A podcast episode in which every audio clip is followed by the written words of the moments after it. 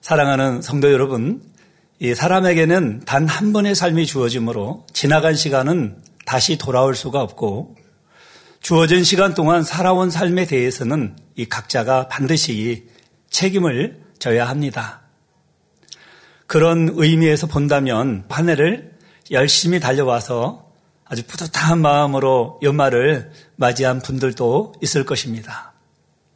그러나 영적 변화에서나 사명 감당의 열매 면에서 민망하고 죄송한 마음이 큰 분들도 있을 것이고요. 저도 사명 감당과 열매 면에서 민망하고 죄송한 마음이 큰 사람에 속합니다. 그렇지만 이 민망함과 죄송함은 회개하고 더욱 온전한 마음을 이루어가는 이 촉진제와 같은 시간으로 나올 것입니다. 그래서 더 주님의 마음과 목자님의 마음을 담고 마지막 때에 택하신 재단에서 귀하게 쓰임 받기 위해 만들어지는 시간이 될 것을 믿지요. 올해 한 해 부족한 것은 내년에 채우면 되고 또 더 열심히 해서 보충하면 됩니다. 그러나 우리가 인생의 끝자락에서 아니면 주님을 만나게 될 때에 어떤 모습이 될지는 이 지금의 삶을 어떻게 살았는지에 따라 결정이 됩니다. 대다수의 사람들은 지난 날들을 회고할 때 내가 참으로 값지게 살았다 하기보다는 내가 왜 그랬던가, 내가 왜 그때 그런 선택을 했던가 하고 후회하는 경우가 더 많습니다. 더욱이 하나님을 믿지 않는 사람들 중에는 나름대로 열심히 살았다고 했는데 인생의 끝자락에서 내게는 남은 것이 없고 인생은 참으로 허무하다고 한탄하는 경우도 많지요. 그러나 하나님을 믿는 저와 여러분이라면 결코 이렇게 후회하는 삶을 살아서는 안 됩니다. 내 자신, 자기 스스로도 최선을 다했노라고 감사할 수 있고 또 하나님께서 보셨을 때도 잘 살았다고 인정받을 수 있어야 하지요. 그런 삶이라야 여러분 자신에게도 복되며 많은 사람들에게 은혜를 끼치고 생명을 줄 수 있는 참으로 가치 있는 삶이 되는 것입니다. 오늘은 당의자님께서 2007년 임직 예배 시 증거해 주신 후회 없는 삶을 토대로 말씀 증거해 드립니다. 오늘 말씀을 통해 모든 분들이 앞으로 정령 후회 없는 삶, 가치 있고 아름다운 삶을 살게 되시기를 주님의 이름으로 기원 드립니다. 성도 여러분, 본론으로 들어가기 전 여러분들도 다 알고 아마 있을 겁니다. 알고 있는 동화를 하나 말씀드리겠습니다. 전래 동화에 나오는 청개구리는 어머니 살아성전에 너무나 많이 속을 썩였습니다. 동으로 가라 하면 서로 가고 서로 가라 하면 동으로 갔지요. 어머니가 시키는 것에 무조건 반대로 행동했습니다. 어느 날 어머니는 죽음을 눈앞에 두고 내가 죽으면 내가에 묻어달라는 유언을 남기고 죽습니다. 내가에 묻어달라고 해야 산에 묻을 것이기 때문입니다. 그런데 청개구리는 어머니가 죽자 그동안 불순종한 것을 후회하며 유언만은 순종해야겠다 하고 어머니를 냇가에 묻었습니다. 마지막 한 번은 어머니 뜻대로 이루어 드리고자 했지만 끝까지 어머니의 본뜻과는 반대로 나가고 만 것이죠. 그래서 청개구리는 지금도 비만 오면 어머니 무덤이 떠내려갈까봐 개굴, 개굴하며 하염없이 운다고 합니다. 혹여 나는 청개구리처럼 하나님 말씀과 정반대로 살아가지는 않는지 돌아보시기 바랍니다. 청개구리와 같은 삶을 산다면 때늦은 후회로 슬픈 인생이 되고 말지요. 그러면 어떤 삶이 가치 있는 삶이며 후회 없는 삶이라 할 수 있을까요? 지금부터 세 가지 항목으로 증거하겠습니다. 사랑하는 성도 여러분, 후회 없는 삶을 살기 위해서는 첫째, 하나님을 사랑하여 뜨겁게 달려가야 합니다.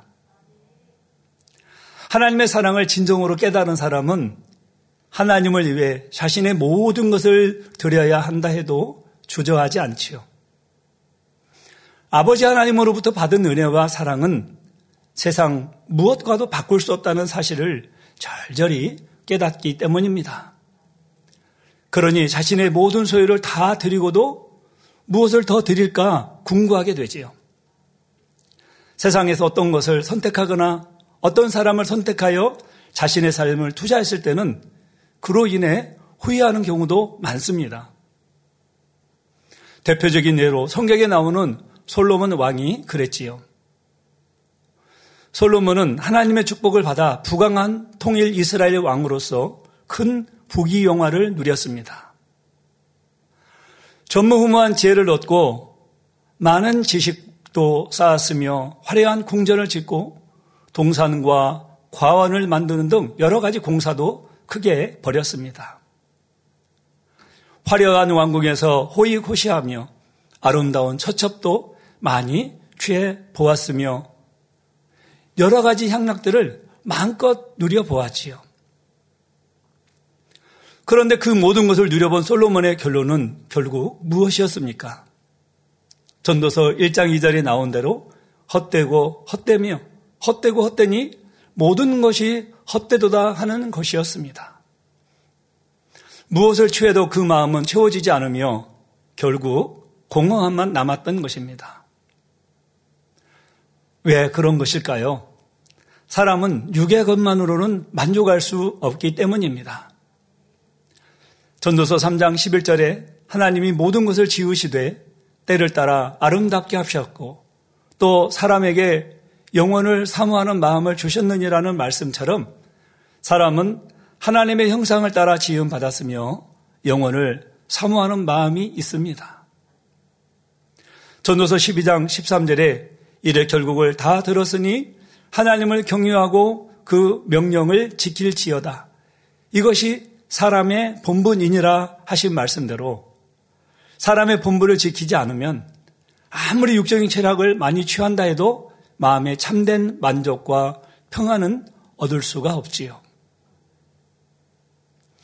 이 땅에서 많은 것을 이루고 나름대로 성실하게 일하여 많은 업적을 남겼다 해도 참된 사람의 본분을 다하지 못한다면 결국 하나님의 심판대 앞에 설 때는 후회하게 되는 것입니다.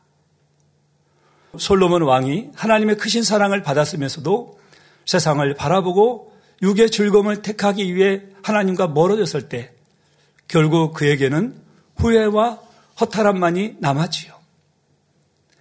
그러나 솔로몬과는 반대로 사도 바울은 하나님의 사랑을 중심에서 깨달은 사람이었기에 하나님을 위해 자신의 모든 것을 드리라 해도 주저하지 않습니다. 가족과 지식, 명예와 부 모든 것을 버리고 하나님을 선택했지요. 하나님께 받은 은혜와 사랑은 세상 무엇과도 바꿀 수 없기 때문입니다. 그러니 내가 가진 재능, 시간, 물질 등 자신의 모든 소유를 다 드리고도 더 드릴 것이 없나 하고 찾았지요. 사도 바울은 육적으로 보면 참으로 자랑할 것이 많은 사람이었습니다. 히브리인 중에 히브리인이요 율법의 의로는 흠이 없는 바리새인이었습니다. 당대 최고 가말리엘 문화에서 수학했고 강대국 로마의 시민권자였지요. 그런데 주님을 만난 후 가문이나 주의, 학문, 지식 등을 다 배설물로 여겼습니다. 주님을 자기 생명보다 더 사랑했기에 이러한 모든 것은 배설물에 불과했지요.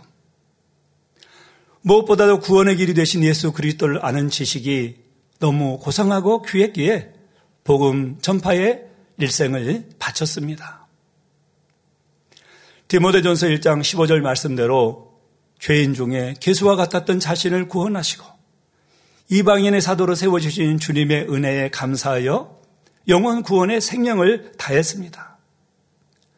아무리 극심한 핍박과 고난을 당해도 오직 감사함으로 이겼지요. 하나님께서는 그의 헌신과 주를 향한 변치 않는 사랑을 기뻐하시고 하늘나라에서도 영화롭고 존귀한 위치에 오르게 해 주셨습니다. 우리가 하나님 앞에 드린 것은 아무리 작은 것이라도 사라지지 않고 반드시 천국의 상급으로 쌓입니다. 사도 바울도 하나님을 사랑하여 모든 것을 드렸고 뜨겁게 충성함으로 후회 없는 삶을 살아가니 장차 하늘에서 자신을 위해 의의 멸류관이 예비되었음을 확신하였지요. 그러니 현실 속에 아무리 많은 고난이 있다 해도 마음에는 오직 감사와 기쁨이 넘쳤습니다. 이 의의 멸류관이 예비되었다는 것은 천국에서도 가장 영광스러운 새 에루살렘 성에 들어갈 약속을 받았음을 의미하지요. 의의 멸류관과 그 멸류관은 오직 새 예루살렘에 들어가는 사람들에게 주어지는 상급이기 때문입니다. 세상 사람들도 인생은 일장 춘몽, 즉 한바탕의 봄꿈이라고 말합니다. 이 땅에서 아무리 부귀영화를 누린다 해도 잠시 잠깐의 꿈과 같이 헛되고 덧없음을 표현하는 말이죠. 그런데 중요한 것은 이 땅의 삶이 전부가 아니라 영원한 내세가 있다는 사실입니다. 모든 사람은 짧은 생을 마친 후에는 천국이나 지옥 어느 한쪽 편으로 가게 됩니다. 연계의 중간은 없지요. 세상에서 아무리 좋은 것들을 취하며 살았다 해도 이 땅에서의 짧은 생이 마친 후에 천국에 가지 못한다면 얼마나 비참한 일입니까?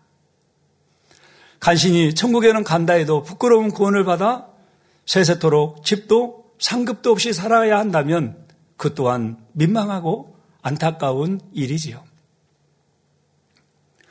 그러나 성도님들이 하나님을 사랑하여 뜨겁게 달려갈 때는 이 땅에서도 많은 축복으로 갚아주시며 무엇보다도 영원한 생명과 천국의 영광을 누리게 되므로 이것이 정령 후회 없는 삶을 사는 가장 확신한 길이 되는 것입니다.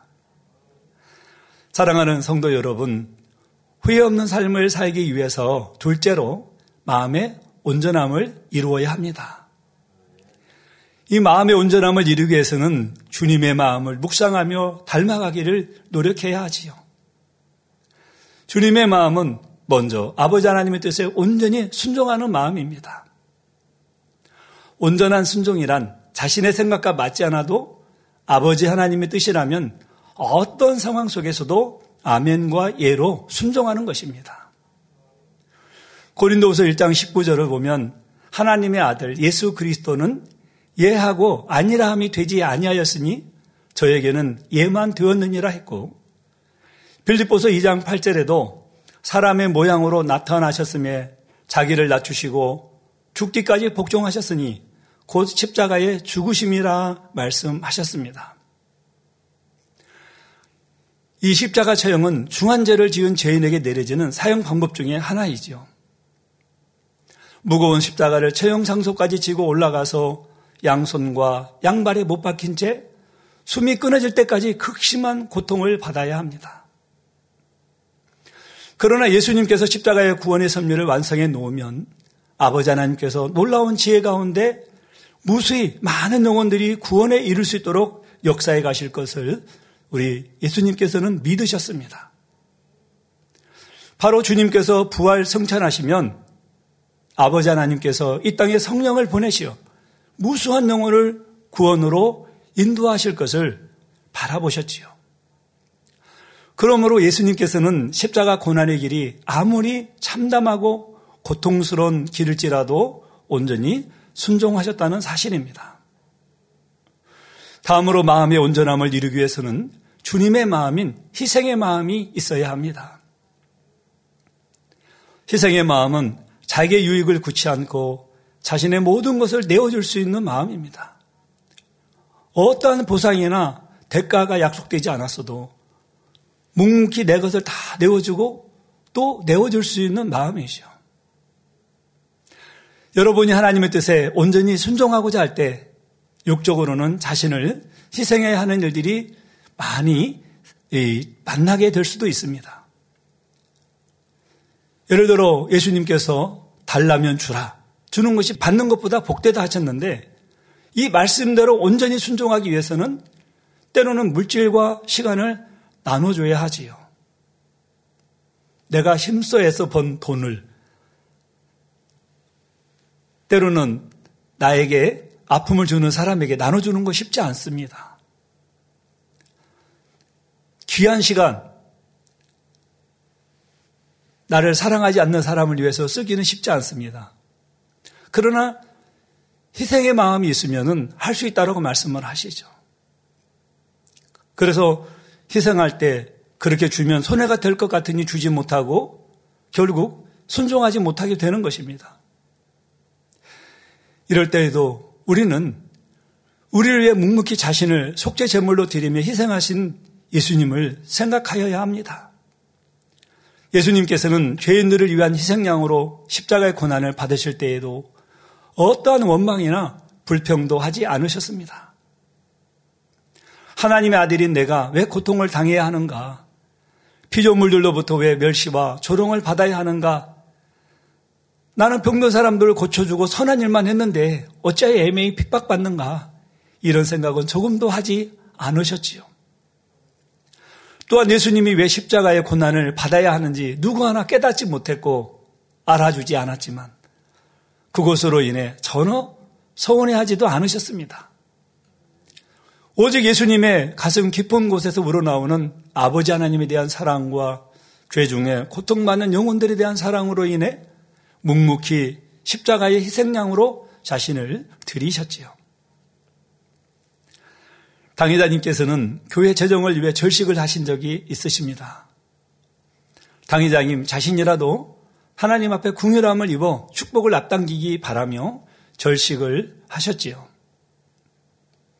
그렇게 절식을 하시면서도 왜 나만 제대로 먹지 못하고 허리띠를 졸라매야 하는가? 왜 나를 위해서는 쓰지 않고 구제해야 하는가? 이런 생각을 한 적이 없다고 하셨습니다.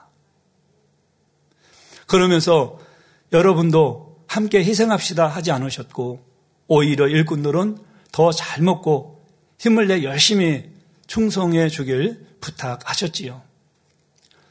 저도 이제 당회장님 음, 머리를 해야되는 일정 때문에 뭐 이렇게 가서 일정을 하고 나오게 되면 거의 식사 시간이 가깝기 때문에 그때 어, 식사 상이 들어오는 것을 어, 보게 되지요.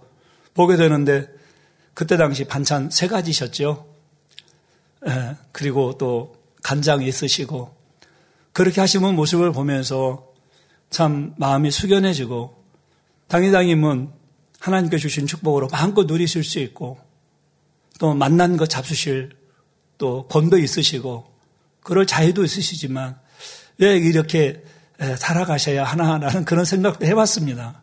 그러면서 그 당회장님의 그 들어오는 어, 밥상을 보면서 참 눈물 이렇게 지은 적이 참 많이 있었는데요.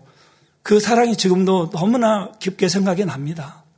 그러면서 당회장님 그렇게 아끼시면서도 충성하는 일꾼들 보면은 이렇게 용돈 주시고 또 힘들고 어려운 영혼들을 보시면 때로는 구제해 주시고 당신은 쓰지 않으시고 짜장면 그렇게 좋아하는 짜장면 이렇게 저희들은 쉽게 시켜 먹지 않습니까? 그런데도 불구하고 그렇게 하지 않으시고 그것도 아끼고 아껴서 이렇게 영혼들을 위해서 쓰셨던 그런 모습들이 생각이 납니다. 그러면서 당의자님은 그렇게 절식하시면서 전략하시고 절제하시면서 영혼들에게 주시면서도 우리 영혼들은 더 잘 먹고 힘을 내 열심히 충성해 달라고 부탁을 하셨지요. 또 당의자님께서는 가장 머리된 입장에서 하나님 나라의 모든 짐을 지기 위해 숱한 세월 경륜과 싸우면서도 왜 나만 이렇게 힘겹게 가야 하나 하는 마음이 전혀 들지 않으셨다고 하셨습니다. 항상 은혜로운 말씀과 사랑으로 영혼들에게 힘을 주셨지요. 우리도 목자님처럼 하나님의 나라를 위해 살아가야 하겠습니다. 결국 이 마음의 온전함을 이루기 위해서는 희생의 마음도 있지만은 또 모든 죄악을 벗어버리고 진리로 채워 나가야 합니다. 그런데 마음이 온전한 사람의 가장 확실한 증거는 바로 입술의 말이 온전하다는 것이지요. 마음의 진리가 채워지면 그 입술에서도 오직 진리의 말만 나오며 마음이 거룩하면 입술도 거룩해집니다. 잠언 22장 11절에 마음의 정결을 사모하는 자의 입술에는 덕이 있으므로 임금이 그의 친구가 되느니라 했지요. 그래서 후회 없는 삶을 살기 위해서는 마땅히 덕이 있는 입술이 되어야 합니다. 무익하고 헛된 말이나 불평하는 말이 나오는 부끄러운 입술이 아니라 늘 감사의 고백과 찬송, 믿음의 말로 단물을 내는 입술이 되어야 하지요. 이런 온전한 마음과 입술이 되면 왕이신 하나님께서 친구가 되어 주십니다. 늘 여러분과 함께하여 지켜주시고 그 삶을 주관하시며 인도하시는 것입니다. 죄를 버리고 깨끗한 마음을 이루고 그 마음에 진리를 가득 채워 온전하게 되면 하나님께서 영적인 능력을 주시며 그 밖에도 무엇이나 구하는 대로 다 주신다고 하셨지요. 그래서 영육간의 풍성한 열매를 맺고 후회 없는 삶을 살기 위해서는 반드시 마음의 온전함을 이루어야 하는 것입니다. 사랑하는 성도 여러분, 후회 없는 삶을 살기 위해서 셋째로 화평을 이루는 삶을 살아야 합니다. 어느 노 부부가 사소한 문제로 부부싸움을 하였습니다. 이 할머니는 감정이 상해 입을 다물고 말을 하지 않았습니다. 식사 때가 되어 할아버지에게 밥상은 차려주었지만 한쪽에 앉아 말없이 바느질만 하고 있었습니다. 할아버지는 답답할 노릇이었습니다. 그러다가 순간 이 묘안이 하나 떠올랐습니다. 갑자기 일어나서 할아버지는 옷장을 열고 무엇인가 열심히 찾기 시작합니다. 할머니는 처음에는 못 본 척 하다가 궁금해서 도대체 뭘 찾는데 그래요? 퉁명스럽게 하였지요. 그러자 할아버지가 빙그레 웃으며 당신의 목소리를 찾았지 뭐야. 이제야 당신의 목소리를 찾았구려. 여보, 내가 잘못했어요. 하며 사과했습니다. 이 감정의 사이에 입을 다물었던 할머니는 마음이 풀어져 저도 잘못했어요 하며 다시 웃음꽃이 피어났지요. 우리가 살아가면서 화평을 이루는 것은 매우 중요합니다. 그래서 하나님께서는 로마서 12장 18절에 할 수 있거든 너희로서는 모든 사람으로 더불어 평화하라고 말씀하셨습니다. 화평이란 예, 비록 내가 옳다 하더라도 상대에게 맞춰줄 수 있고 내 믿음이 크다 하더라도 믿음이 작은 사람의 마음에 여유를 줄 수 있는 마음입니다. 그렇다고 해서 믿음이 작은 사람 믿음에 맞추라는 게 아니에요. 여유를 줄 수 있는 마음이 돼야 돼요. 저 사람의 믿음이 작은데 나는 큰 믿음이에요. 저 사람 믿음에 맞춰야 돼요. 그러면 믿음이 적어지지요. 예전에 당회장님께서 믿음의 어, 평준화 영의 평준화 말씀을 하셨잖아요. 평준화, 믿음의 평준화. 그것은 작은 믿음의 평준화라는 게 아니에요. 아버지 하나님께서 원하시는 영적인 믿음의 평준화라는 거죠. 그래서 왜 저 머리 되는 일꾼은 우리 믿음을 생각하지 않고 왜 이렇게 예, 믿음 믿음을 강조할까? 그런데 큰 믿음의 평준화를 맞추면 좋잖아요. 그래서 큰 믿음이 있는 사람이 작은 믿음에 맞추라는 것은 그 마음에 여유를 주라는 것이지 작은 믿음이 되라는 것이 아니라는 것입니다. 그래서 그런 마음이 되면 진리 안에서 이것도 저것도 강한 융통성이 있는 마음이며 모든 사람의 유익을 줄수 있고 예, 편백대에 치우치지 않는 마음입니다. 또한 자신을 드러내거나 상대의 단점을 보지 않으므로 어느 누구와도 걸리지 않는 마음이지요. 그러면 누구와도 걸리지 않고 모든 사람으로 더불어 화평할 수 있는 비결은 무엇일까요? 바로 나는 날마다 죽노라 고백했던 사도 바울처럼 내 것, 내 입장, 내 스타일 등을 고집하는 자아가 없어야 모든 사람과 화평할 수 있습니다. 이처럼 모든 사람과 화평을 이루는 사람은 무례히 행치 않고 자신을 드러내 자랑하지 않지요. 중심에서 나를 낮추고 상대를 높이며 한쪽으로 편벽되지도 않습니다. 그리고 자기의 의와 틀을 주장하지 말아야 합니다. 사람마다 타고난 성품과 자라온 환경이 다릅니다. 교육받은 내용도 믿음의 분량도 다르지요. 형제도 다른데요. 그래서 사람마다 옳고 그름의 기준이 다르고 좋고 나쁨의 기준도 다릅니다. A는 옳다고 해도 B는 옳지 않다고 생각할 수 있지요. 서로 자기 입장만 주장해서는 화평을 이룰 수 없습니다. 그러니 내 입장, 내 기준에 맞추지 말고 상대의 입장에서 생각하며 섬길 때라야 화평이 이루어지는 것입니다. 그런데 좀 더 주의 깊게 생각해 보아야 할 것은 내 편에서는 감정도 없고 화평한데 상대가 화평을 깬다고 한다면 정말 상대 탓인가 하는 점입니다. 고의는 아니지만 내가 화평을 깨는 원인 제공을 해놓고도 깨닫지 못하는 경우도 있지요. 예를 들어서 가족이라고 해서 정치적인 성향이 다 같은 건 아닙니다. 부부라 해도 남편은 여당 성향이고 아내는 야당 성향일 수도 있습니다. 또 형제가 만났어요. 형제가 만났는데 뭐 저도 누구에게 잘은 말은 안 하지만은 어, 나름 성향이 있죠. 근데 저희 예, 형제들 만나거나 형제 자매를 만나게 되면 저하고는 다른 성향입니다. 저하고는 다른 성향이에요. 그래서 말을 하면서 예, 뭐 화평을 깨지 않으려고 조심합니다. 그런데 정치 성향이 다른 분을 놓고 늘 만나면은 뭐 이렇고 저렇고 얘기해봐요. 그러면은 굳이 상대로 하여금 마음을 불편하게 할 필요가 없는데 불편하게 만드는 거예요.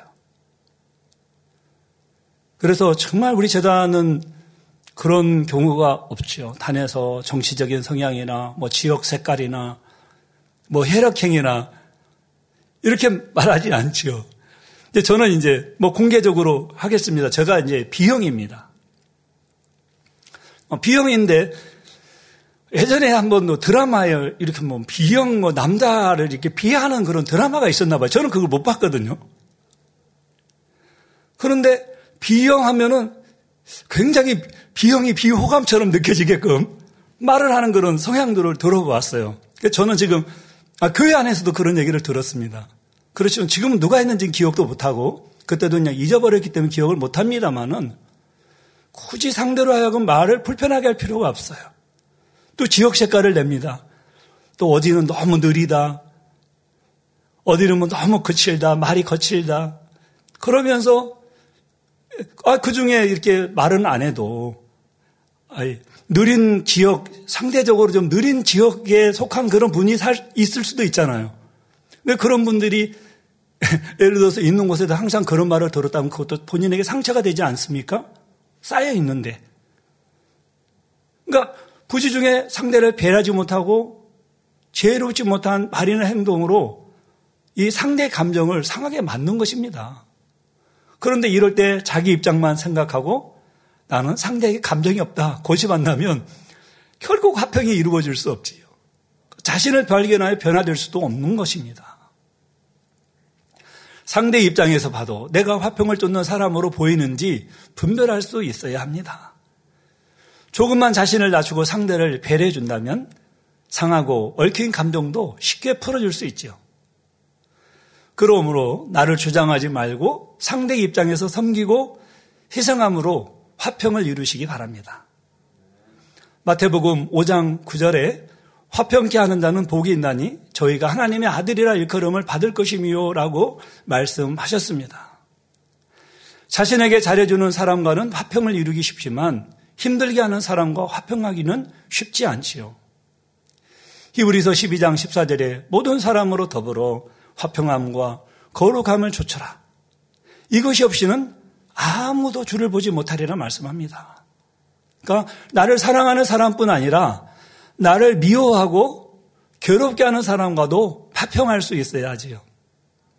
우리 주님께서는 원수까지라도 사랑하라고 말씀하셨으므로 정령이 주님을 사모하는 사람이라면 반드시 모든 사람과 더불어 화평을 이루어야 합니다.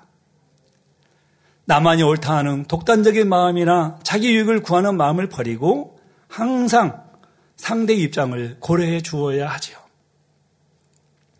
물론 앞에서 말씀드린 대로 악을 버리고 온전한 마음이 되면 화평은 자연스럽게 이루어집니다. 이렇게 우리가 회 없는 삶을 살려면 영혼들을 대할 때 매 순간 가져야 할 마음 자세를 설명을 하려는 것입니다. 당회자님께서는 그동안 목회를 하시면서 참으로 다양한 사람들을 접하게 되셨고 상식적으로 이해 못할 일들도 무수히 겪으셨지만 화평을 깨뜨린 일은 한 번도 없었다 하셨습니다. 불순종하는 양 때나 은혜를 원수로 갚는 사람들이라도 오직 인내하셨고 하나님 앞에 맡겨 드리셨지요. 그로 인해 많은 애통과 근심의 날들을 보내셨고 때로는 큰 희생을 감수해야 할 때도 있었지만 오직 하나님께서 기뻐하시는 선과 사랑으로 이겼을 때 하나님께서 모든 어려움을 축복으로 바꿔주셨다 하셨습니다.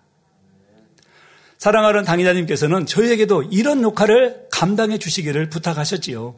우리가 모든 영혼들을 섬기고 희생함으로 하나님을 기쁘시게 하면 시편 37편 4절에 또 여호와를 기뻐하라.